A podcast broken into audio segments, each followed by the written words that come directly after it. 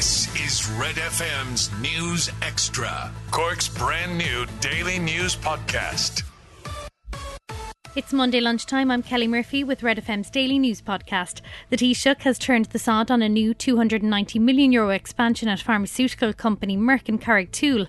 Here's how Rory O'Hagan reported that story earlier today. 370 new jobs are on the way to Cork. Merck is creating the roles at its membrane manufacturing plant in Carrigtwohill and by building a new facility at Blarney Business Park.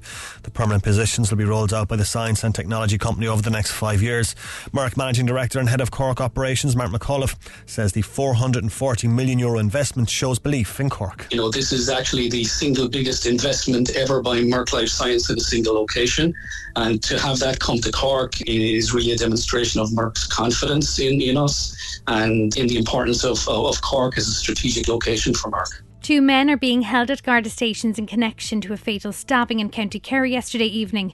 This is how that was reported this morning. A second man has been arrested in connection to a fatal stabbing in County Kerry yesterday evening.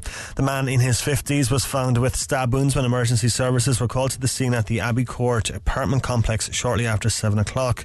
His body is still at the scene this morning pending the arrival of the state pathologist and the Garda Technical Bureau. Garda arrested one man in his 50s yesterday and another man in his 30s this morning in connection to the incident. They're being held at Tralee and Killarney Garda stations. And there's been confirmed cases of a new COVID 19 variant in Ireland. Here's how that was covered in our morning bulletins. First cases of a new COVID 19 variant of concern have been confirmed in Ireland. The BA4 and BA5 variants were first identified in South Africa in February and are a sub variant of Omicron. Professor of Experimental Immunology at Trinity College Dublin, Kingston Mills, says it's unlikely to cause a major surge in cases here. I don't think we have to be hugely concerned. It is it is um, different somewhat from Omicron and BA2 in that it has mutated further. Um, um, so it means that the vaccines don't still have, um, uh, you know, they're still struggling to, to contain the infection. But the, the good news is the vaccines will still prevent severe disease with this and other variants. Catch up on Cork with our new daily news podcast, Red FM News Extra.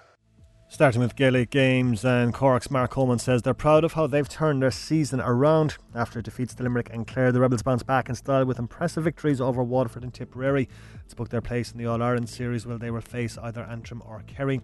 Speaking to Relevant Sport after yesterday's win over Tip, Coleman said they didn't pay too much attention to the criticism of the performances in the first two games. I suppose we tried to just keep the outside out. Um, it's important in, in this kind of format that you, you keep tight as a group, that you, you know that there's going to be chances that that's the group format, and uh, so we never panicked. Just you know, we knew we took some big learnings from the first two games. That um, you know we were poor to be fair in the first two games. We took the learnings and we came out and turned around the last two. So thankfully it, uh, it worked out the way it did, and we're, we're out of the group. Meanwhile, the draw for the All Ireland Football Championship qualifiers took place this morning. Cork have been handed a home tie against Louth. In rugby, the fixture details for the United Rugby Championship quarter-finals have been confirmed. Munster will travel to face Ulster on Friday, June 3rd.